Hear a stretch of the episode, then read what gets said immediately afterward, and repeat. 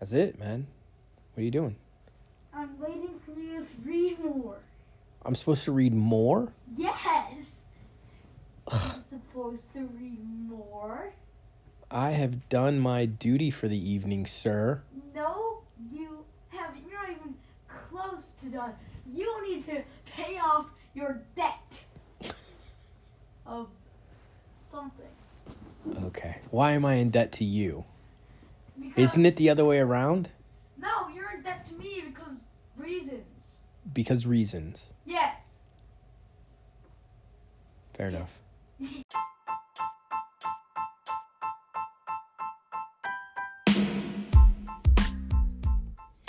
Hello, and welcome to Dad Reads, podcast where a dad, that's me, reads to his son That's me! while he constantly interrupts. Yep.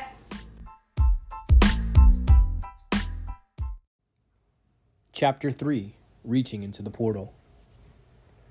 The crashing water was violent. Max was smashed against the walls until he was nearly senseless, and then, all at once, the water fell away, disappearing down the drain in the floor. The griffins were thrown to the ground, where they lay like marooned fish gasping for breath. Max stumbled to his feet. Is everyone all right? Alive and kicking, Harley announced with a groan, helping Natalia and Ernie to their feet.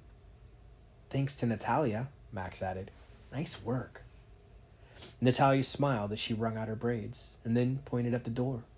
A piece of it had slid away, revealing a small circular inset. They all watched as the beetle crept inside the opening, extending its legs into the tiny hole.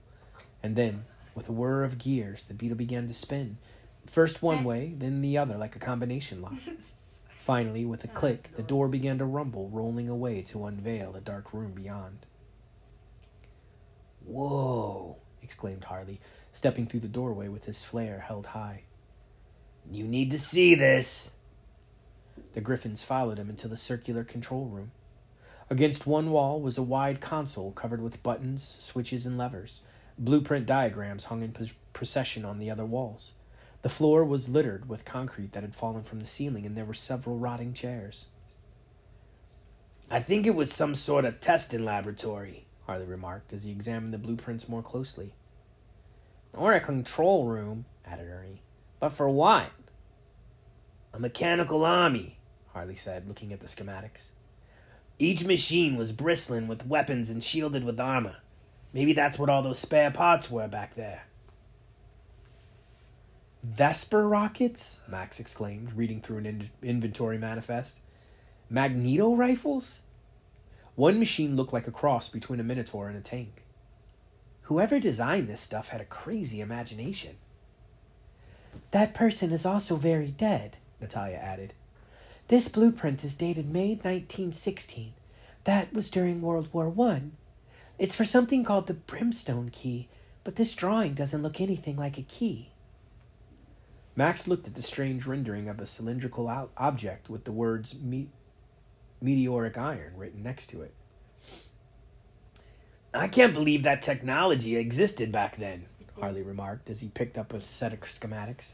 Still really. This thing is a walking fortress. It even has retractable Gatling guns and rocket boosters. Can you imagine running into one of these? It's called a dreadnought, Max read from the paper Harley was holding. Do you think that beetle was delivered to us by accident? Natalia asked. I mean, why would it lead us down here? Because why not? Check this out, Harley said. He placed the dreadnought blueprint back on the table and walked over to a floor to ceiling mirror. Attached around the frame were cylinders with compression hoses linked to an array of glass canisters. They were filled with a hazy blue liquid. Four motors, one in each corner, were arranged at angles, and they powered hundreds of interconnected gears. It's a portal, Max said. Natalia frowned. Are you sure? Max placed his hand on the surface of the mirror. It chilled his skin. I'm positive. Portals, known scientifically as interdimensional teleportation singularities, were enchanted doorways that could take a person anywhere in the blink of an eye. Some opened doorways to a particular place, while other portals could move a traveler through time. They were incredibly rare because they were simply impossible to find. That is, unless someone had a special talent.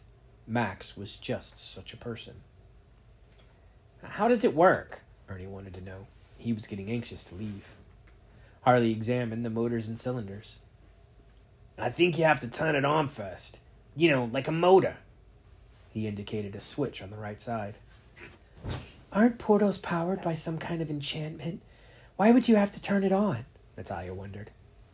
There's only one way to find out, Harley answered. Then he took hold of a crank on the side of the frame and began to turn. As he did, the blue liquid in the glass vials began to boil. After a minute of hard cranking, Harley flipped the starter switch. All at once, the motors rumbled to life, and soon they were driving the array of gears in a circular parade of motion. Harley stepped back. That's incredible. They turned Harley into an inventor for convenience. Natalia studied the mirror. Its surface rolled like a wind-blown lake, and when Max touched it, a ripple went out from his fingers in a series of rings. Okay, you're right, she conceded. It's a portal, but how do we know where it leads? Don't. I think I can answer that, Max began, placing his hand on a series of dials in the left side of the frame. Taking in a breath, he turned one of the dials, and all at once a brilliant shaft of sunlight poured through the mirror's surface, blinding the griffins in momentary wonder.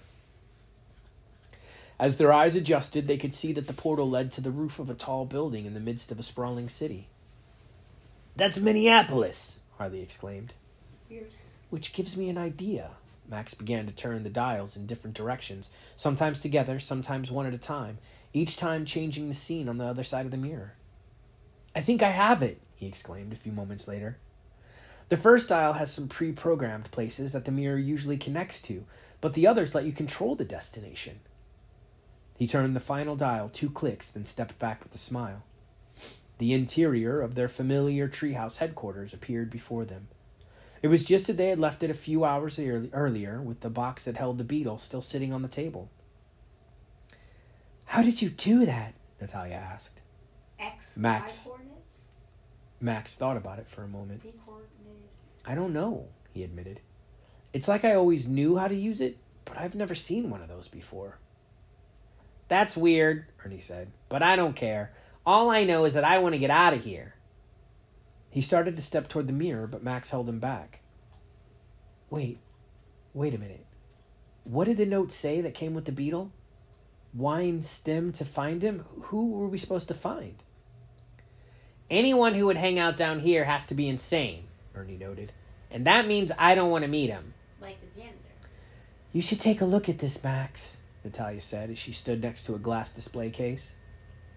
Are those round table cards? Ernie asked, reaching out to grab them.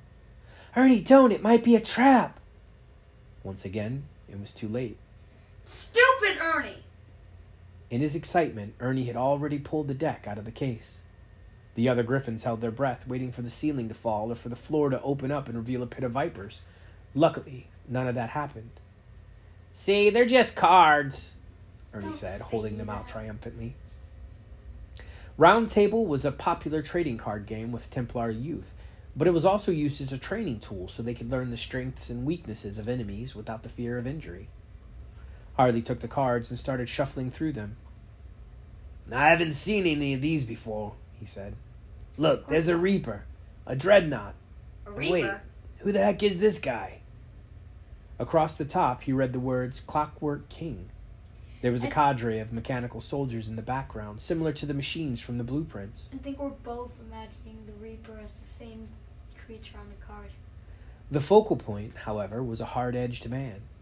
His skin was etched with fine lines, his silver hair and mustache were trimmed to military efficiency, and his nose was as straight as his posture. He was dressed in attire from the last century, with a black dress jacket, a high collar lined with the emblems of his rank, and a red sash draped from his left shoulder. The man's eyes struck Max like a hammer, and he staggered backward. That's that's him. Who? The guy from my dream. We need to show this to Logan, Natalia advised. Your dream. He'll know what to do. When will you learn, Max? You're not just gonna not tell your friends about your dream or, oh, it's not important every time you have a nightmare. It's important, okay? Wait a minute, did you see that? Ernie said. His eyes just blinked. Uh-oh. Max looked at the Clockwork King. He had the impression that the man on the card was examining him with great interest, and it was unnerving. And then, with a smile of horrifying malevolence, he winked. There was a flash, and the card disintegrated onto a shower of dust. The griffin stared at the floor in sun- stunned silence. Okay, that was Cur double. That was C R double E P Y. Ernie He loves saying that. At that moment, there was a deep rumble. A massive fissure raced across the ceiling, sending dust raining down on their heads. It was followed by a Raise series of timed explosions. All at once, the world began to fall. The portal! Max shouted, brushing it, pushing his friends toward the mirror. What about the blueprints? Natalia cried. It. It's the only evidence we have. There was another explosion. No time, Max ordered. With a shove, Natalia followed Ernie and Harley through the portal mirror. Max took one last look at the mysterious control room and then dove after his friends. Chapter 4 A Message from the Grave.